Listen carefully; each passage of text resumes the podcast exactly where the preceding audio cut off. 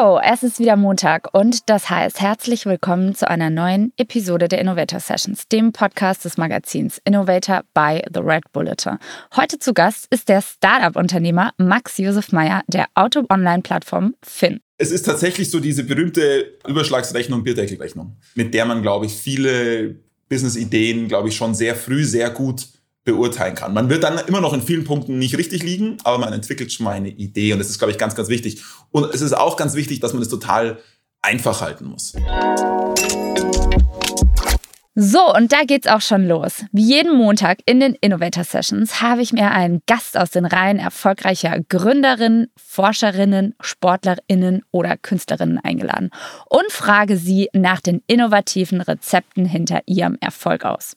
Im heutigen Format spreche ich zunächst mit unseren Gästen über ihre größte Stärke. Und wie jeder Gast hat auch mein heutiger Gast wieder drei Tipps mitgebracht, wie auch ihr diese Fähigkeit an euch selbst verbessern könnt. Also wahnsinnig praktisch und hands-on. Vor allem, wenn wir dann eine Woche drauf in der Bonusfolge Toolbox lernen, wie unser Gast von seinen eigenen wichtigsten Lieblingswerkzeugen und Inspirationsquellen lernt. Also da geht es wirklich ganz konkret um Bücher, Apps, Newsletter, Podcasts und vieles mehr. Alles, was eben unser Gast empfehlen kann. Heute, ihr habt es schon gehört, habe ich Max Josef Meyer von Finn Auto zu Gast. Was es damit genau auf sich hat und welche Stärke er für uns mitgebracht hat, das erkläre ich euch jetzt mal.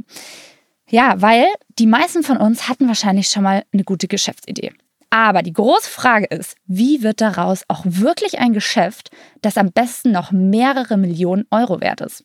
Max Josef Meyer gründete 2008 sein erstes Startup Stylight und verkaufte es ein paar Jahre später für sage und schreibe 80 Millionen Euro.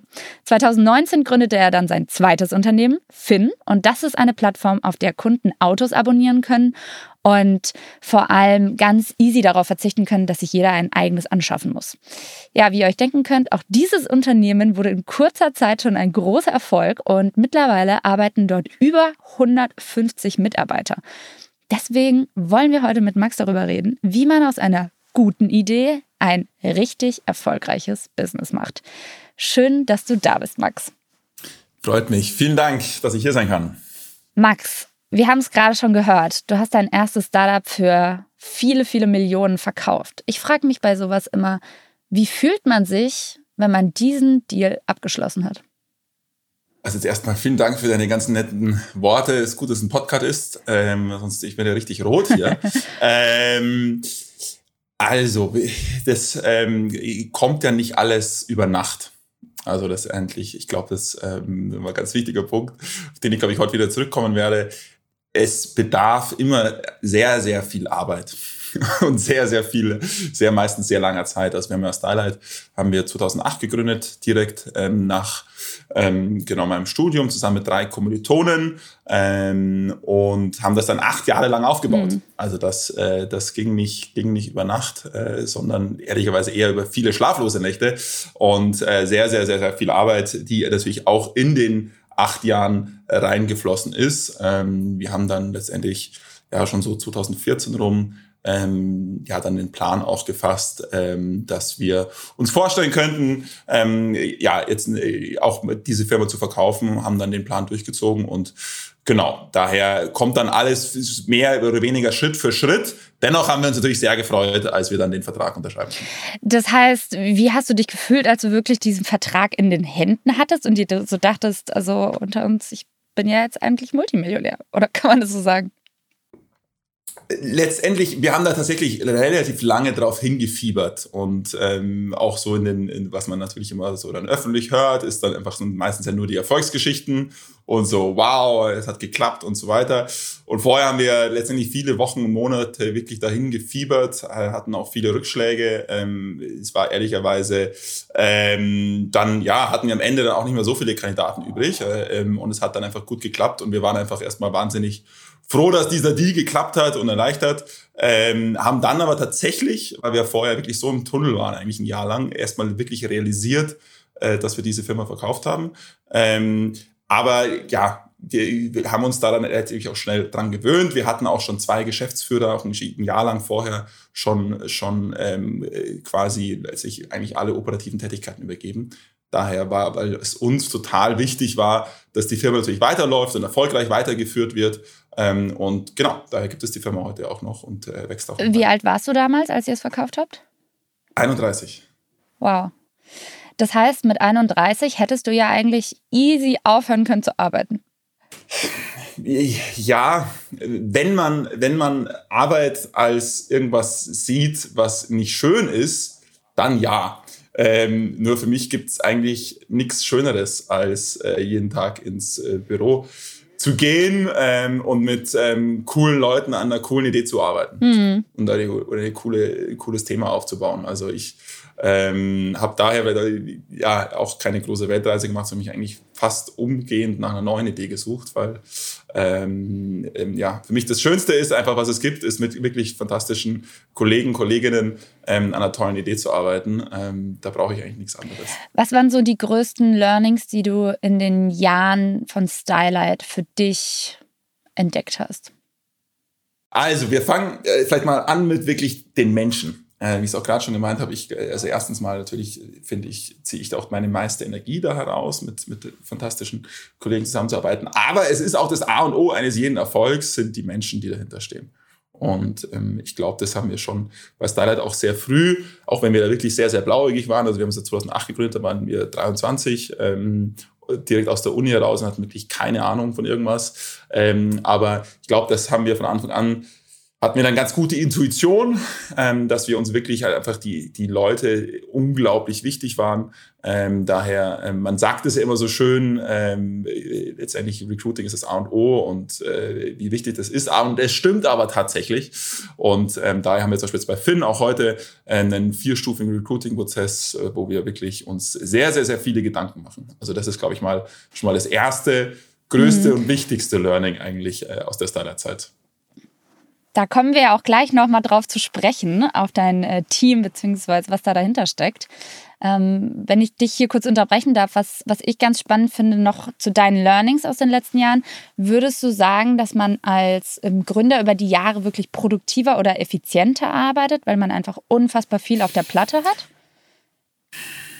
Bist du da auch besser mhm. geworden drin? Also vielleicht, welche Eigenschaften, wenn wir zurückzugehen, welche Eigenschaften, glaube ich, macht einen erfolgreichen Gründer aus? Ähm, ich glaube, ein Thema ist Naivität.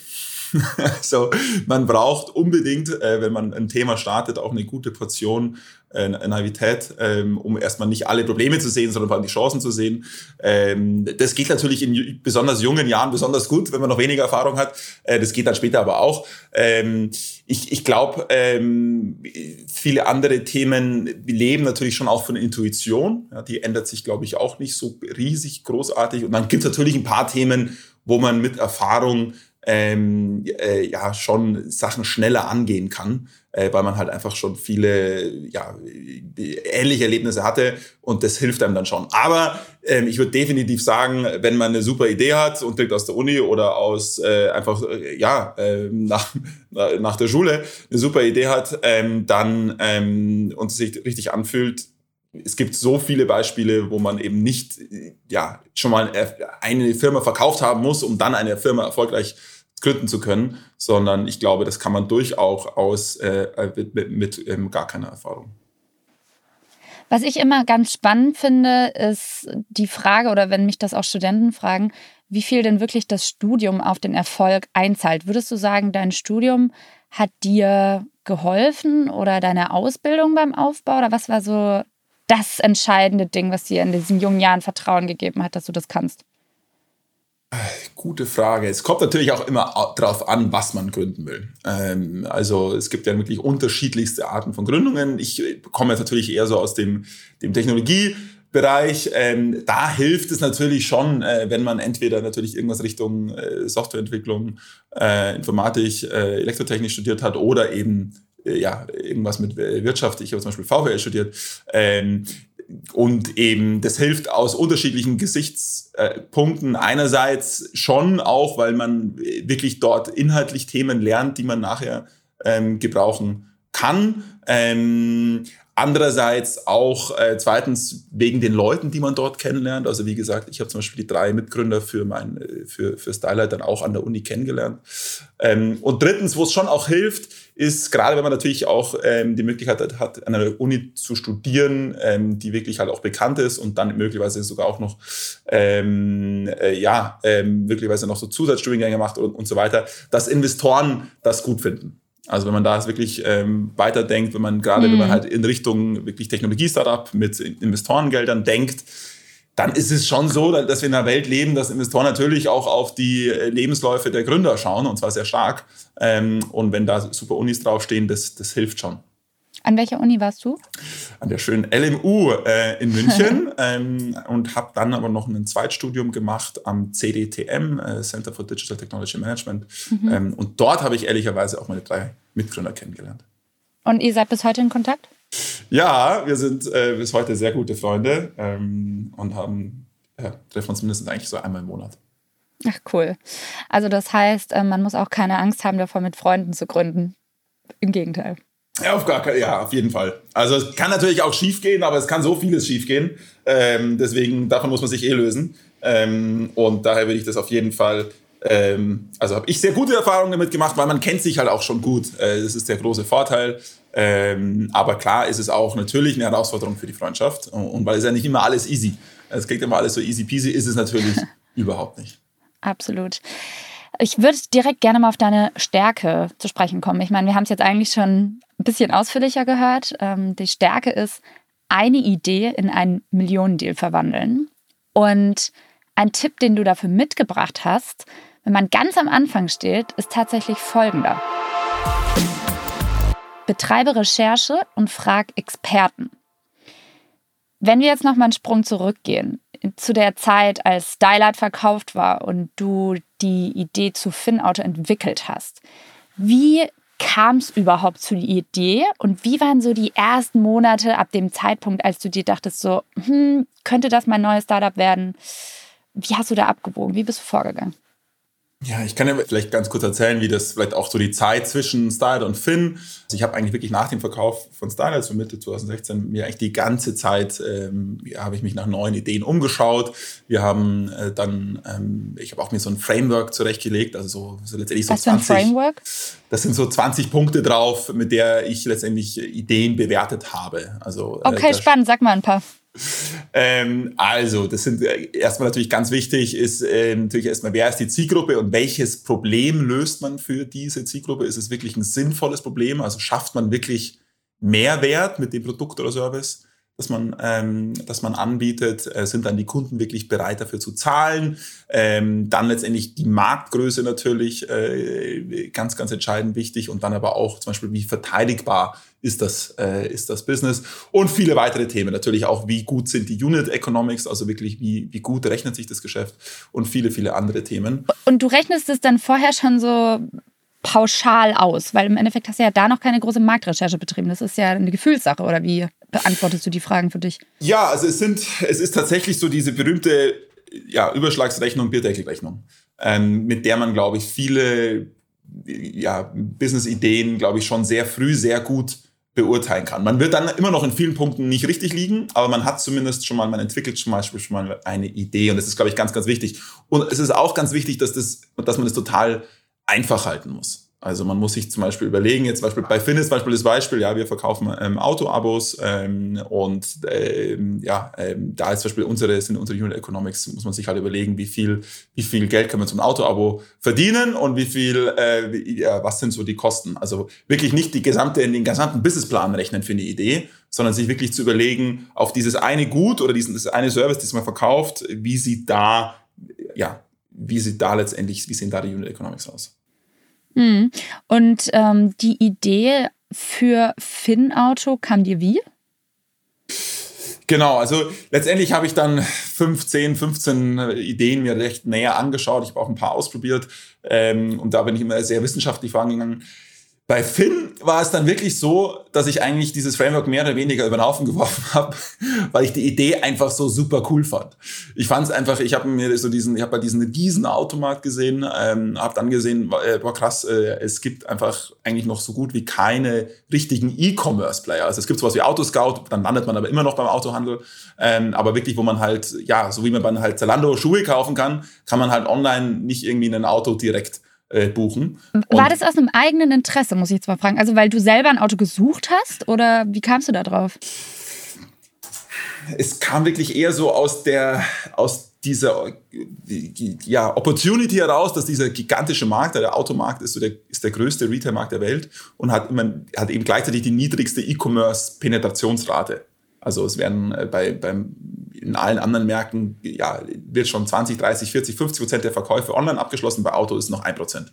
Und das wow. fand ich einfach so, letztendlich selbst aus dem E-Commerce kommend, die ultimative Herausforderung. Und, mhm. und daher kam die Idee. Dann habe ich mir dann auch noch die Plattformen angeschaut, die es damals gab oder heute immer noch gibt. Fand die alle ja nicht so richtig gut gemacht und dachte ich mir, okay, da können wir noch eine Schippe drauflegen. Spannend. Das heißt, du hast Recherche betrieben. Ähm, eine Frage hier noch. Du meintest gerade, dass du manche Ideen auch getestet hast. Äh, Finn-Auto jetzt nicht. Was bedeutet das, wenn du eine Idee vorher antestest und über welchen Zeitraum sprechen wir da? Genau, also wenn man wirklich Ideen testet, ist das Wichtigste eigentlich den, ja, den berühmten Product Market Fit zu testen. Das heißt, man hat irgendein Produkt oder Service und testet dann wirklich, ob Menschen davon Gebrauch machen. Und da ist eigentlich die Regel, die wichtigste Regel, dass man, wenn man dann halt irgendwie zu seinen Freunden geht und seiner Familie, hey, könntest du dir vorstellen, das zu nutzen? Dann sagen die meisten natürlich einfach ja, weil sie natürlich nett sind zu dir. Daher ist eigentlich die Regel Nummer eins bei, bei dem Testen von Product Market Fit, dass man wirklich Kunden findet, die dafür wirklich Geld zahlen. Also dass man sehr, sehr früh äh, sich überlegt, ähm, okay, ähm, gerade wenn man ein innovativeres Produkt baut, sind die Menschen wirklich bereit dafür, Geld zu zahlen. Ähm, also nicht in der Familie fragen. Man kann in der Familie fragen, aber die müssen dafür Geld, äh, dafür Geld zahlen letztendlich, weil das ist letztendlich der ultimative dann ja. Beweis, dass, dass es wirklich, und es gibt wenn man sich alle Geschäftsmodelle der Welt anschaut, eigentlich nur zwei Währungen, das ist äh, Geld oder Zeit. Also es gibt natürlich auch mhm. Geschäftsmodelle, die, wo man letztendlich, also alle werbebasierten Geschäftsmodelle sind ja letztendlich, äh, da gibt, geben dir die Kunden keine, keine, kein Geld, sondern Zeit. Aber eins von beiden ähm, äh, braucht jedes Geschäftsmodell. Spannend. Das heißt, äh, jetzt nochmal zu Finn-Auto zurück. Du hast dann selber deinen kleinen Test durchgeführt, hast festgestellt, da liegt eine große Möglichkeit da drin. Und dann hast du dir Feedback eingeholt. Nicht jetzt von deiner Familie, sondern eigentlich eher so von Business Angels bzw. Leuten aus deiner Branche. Genau, richtig. Also ich habe ähm, dann letztendlich die Idee schon etwas ja, ausgearbeitet und habe dann einfach mit meinem Investorennetzwerk ähm, ja wirklich den Hörer in die Hand genommen und da ein paar Investoren angerufen, was sie denn so von der Idee halten. Ähm, und wie, wie immer, äh, ja, ein paar meinten gleich, nee, das finden sie gar, gar nicht gut. Ähm, und aber ein paar und erstaunlich viele meinten eben, hey, das finden sie super. Und eben auch einer hat gleich gesagt, hey, wir schauen uns diese Idee auch gerade an, wollen wir uns sie nicht gemeinsam anschauen. Also das mhm. war ähm, genau ähm, da eben ganz, ganz wichtig. Ähm, aber nicht nur Investoren, sondern ich habe den eben auch relativ schnell eben auch wirklich Industrieexperten äh, versucht wirklich zu erreichen und von, von denen dann auch wirklich Meinungen einzuholen und auch schon halt erste Überlegungen, wie man das dann auch wirklich natürlich umsetzen kann. Und wie schnell hast du das gemacht? Also reden wir hier von Wochen oder Monaten? Also von der Idee dann bis wirklich zum Go-Live verging ungefähr ein halbes Jahr. Aber dazwischen geht es natürlich auch nicht alles über Nacht, sondern ähm, ähm, ja, also bei uns waren die Schritte letztendlich so, dass ich einen, sehr früh dann einen Investor gewinnen konnte, mit dem dann zusammen gleich auch ein kleines Team aufgebaut habe.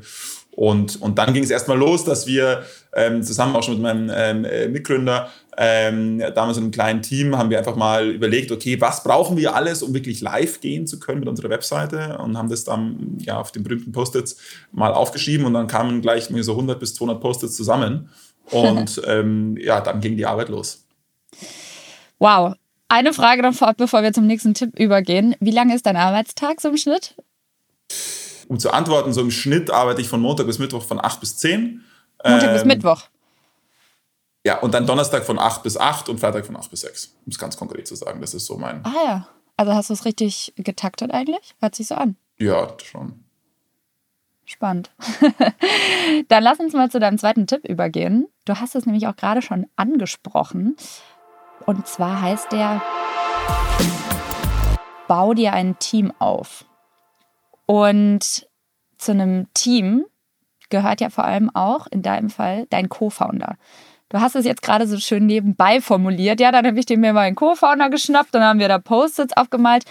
Wie findet man denn einen guten Co-Founder, beziehungsweise woran ähm, machst du fest, dass dieser Mensch mit dir die Ehe des Business eingeht?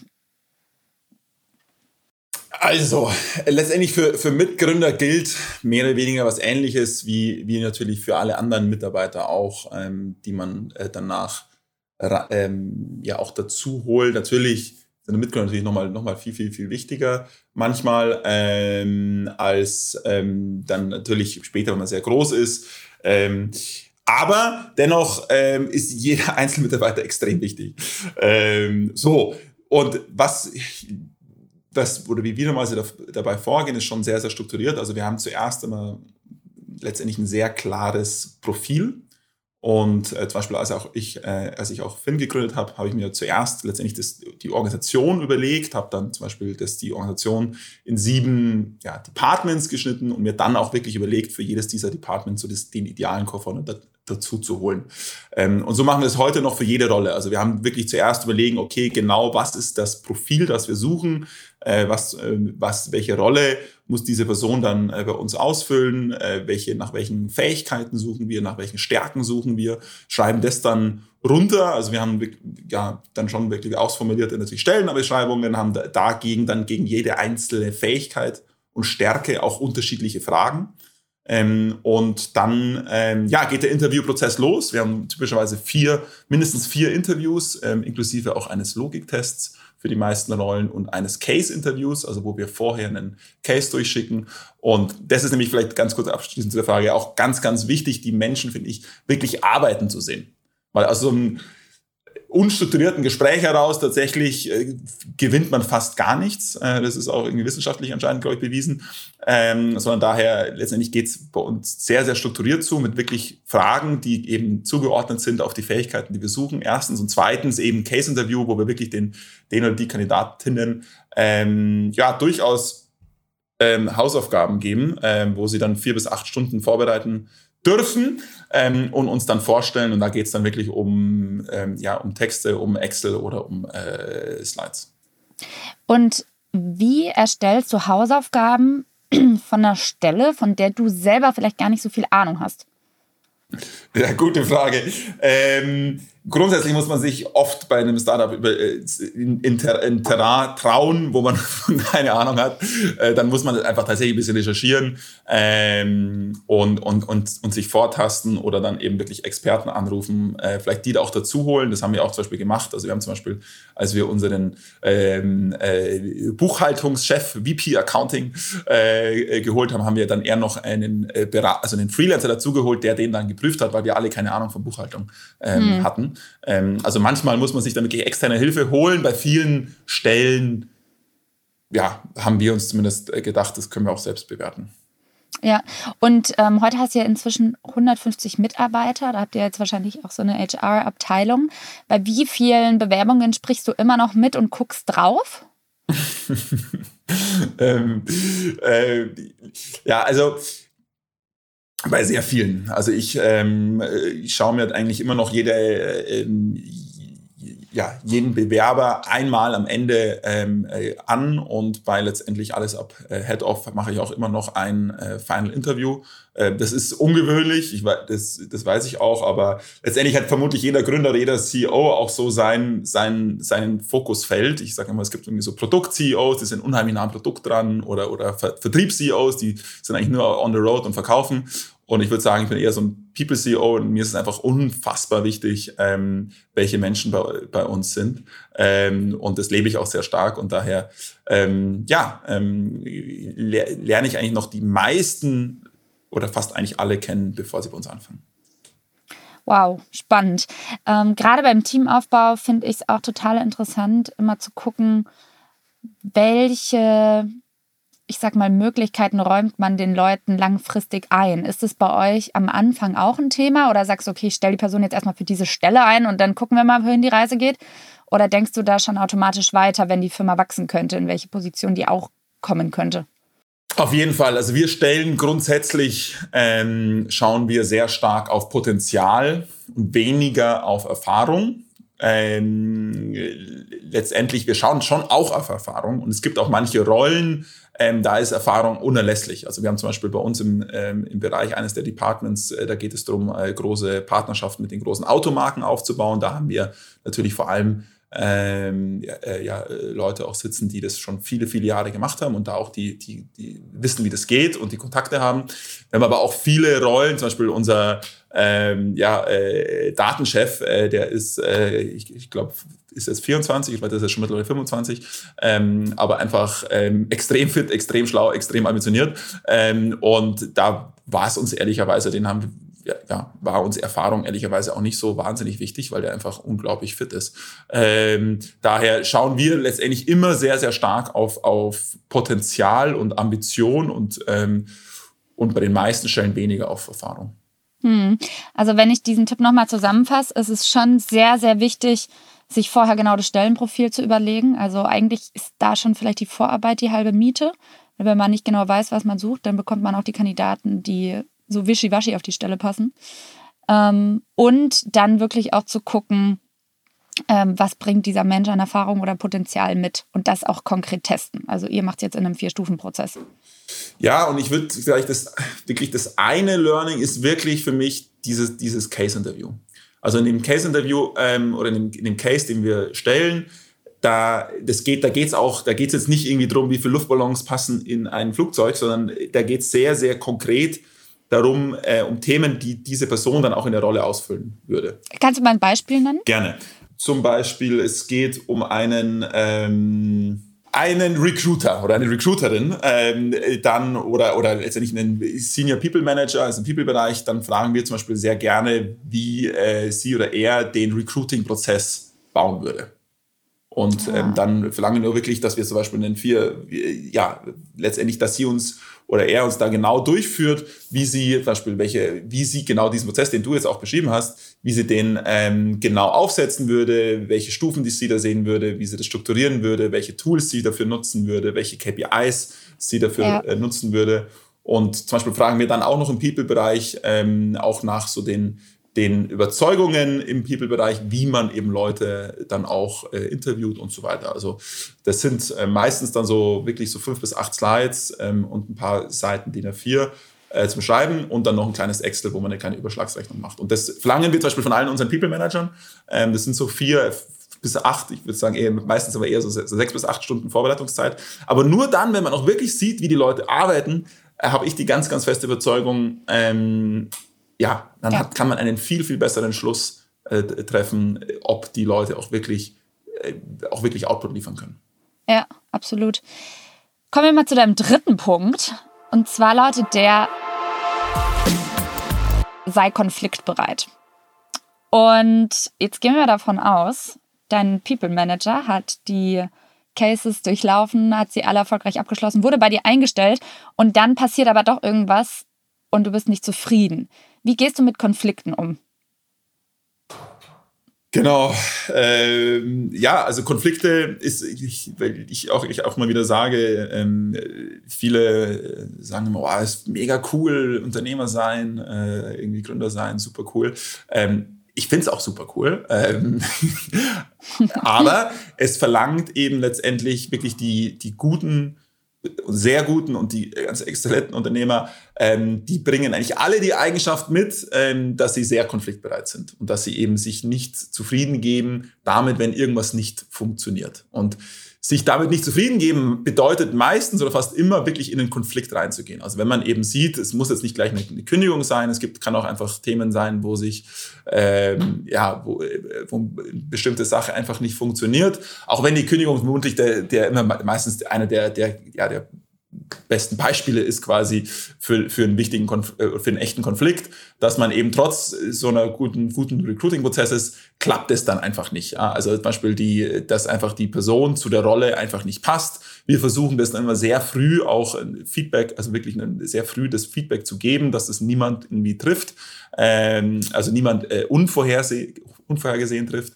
Ähm, aber ähm, genau, wenn es dann einfach nicht klappt, und das passiert schon manchmal, ähm, dann muss man da auch wirklich den Konflikt äh, suchen. Und das liegt den meisten Menschen halt einfach ja, das macht keinen Spaß. Zum Beispiel jemanden mhm. zu kündigen, das ist nie schön. Das ist nie schön und es gibt viele Themen, die nicht so schön sind oder ähm, selbst ja anderen Sachen abzusagen, Dienstleistern abzusagen. Man muss eigentlich die ganze Zeit absagen äh, irgendwelchen. Ähm, und das sind lauter kleine oder größere Konflikte. Und dafür muss, muss man die Energie haben und den Willen, auch diese Konflikte einzugehen. Ähm, ansonsten ähm, ja, klappt es vermutlich nicht. Was hast du über die Jahre gelernt, wie man ehrlich seine Meinung kommuniziert, ohne den anderen zu verletzen? Authentisch sein. Also ich glaube, wenn man sich ähm, eigentlich nie verstellt und sich auch ähm, dann, dann kann und, und nie das, äh, letztendlich immer das wirklich das sagt, woran man glaubt und quasi damit auch nie lügt ähm, und quasi wirklich sehr transparent und proaktiv ist, dann kann schon mal gar nicht so viel schiefgehen eigentlich. Weil dann wissen auch der, weiß auch der Gegenüber, okay, ja, das ist jetzt seine Meinung. Ähm, ich weiß, da, ste da steckt nichts dahinter oder so. Ähm, und dagegen kann man dann meistens gar nicht, da sind die Menschen meistens dann gar nicht irgendwie sauer oder böse auf einen, ähm, äh, wenn man das wirklich transparent und, und proaktiv und fair kommuniziert. Ähm, aber vielleicht zu dem Beispiel Kündigung zurückzukommen, was natürlich so die Mutter aller Konflikte vermutlich ist. Ähm, da ist es eben ganz, ganz wichtig, dass man fair ist, dass man das nicht irgendwie über Nacht macht aus dem heiteren Himmel. Ähm, was heißt fair in dem Kontext? Dass man den, den Leuten eine faire, eine echte Chance gibt. Also was wir zum Beispiel machen, ist, dass wir eine Probezeit nach, nach zwei Monaten zum Beispiel auch ein, äh, ein Feedback-Gespräch haben ähm, und da wir dann auch schon ganz, ganz klar sagen, äh, okay, läuft's gut, läuft es nicht, äh, läuft es mittel oder läuft es gar nicht so gut. Und wenn es gar nicht so gut läuft, dann muss man da auch schon in den Konflikt reingehen und sagen, okay, und ähm, hier und hier und hier es, war es nicht so super und das musst du ändern. Und wenn du das nicht änderst, dann wär, müssen wir vermutlich getrennte Wege gehen. Also da, auch ja. da muss man schon in den Konflikt reingehen, ähm, um dann ja, das ist dann, weil nur dann hat der Kandidat auch eine faire Chance, dann versteht er das auch ähm, wirklich, dass es hier ja, zum Beispiel nicht so toll aussieht. Also das ist auch so ein Beispiel, wo man auch wieder in den Konflikt reingehen muss.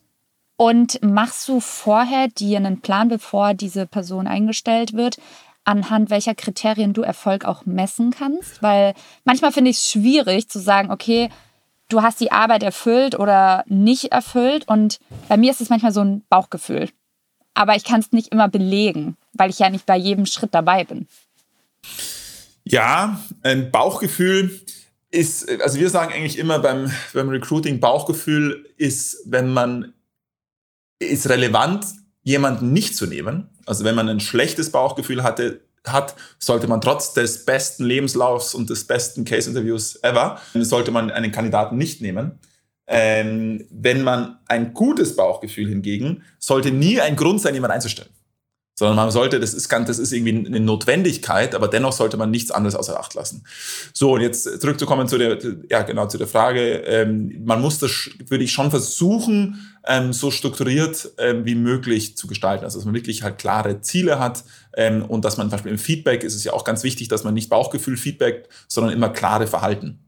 Also zum Beispiel nicht zu sagen, du, du bist, weiß ich nicht, zum Beispiel langsam oder so, sondern zu sagen, okay, in diesem Fall habe ich dir eine Aufgabe gegeben und da hätte ich mir gewünscht, dass es schneller gegangen wäre. Weil damit ja. kann man umgehen, mit irgendwie Eigenschaftsfeedback kann man nicht umgehen oder kann man ja. davon, davon kann man auch nichts lernen.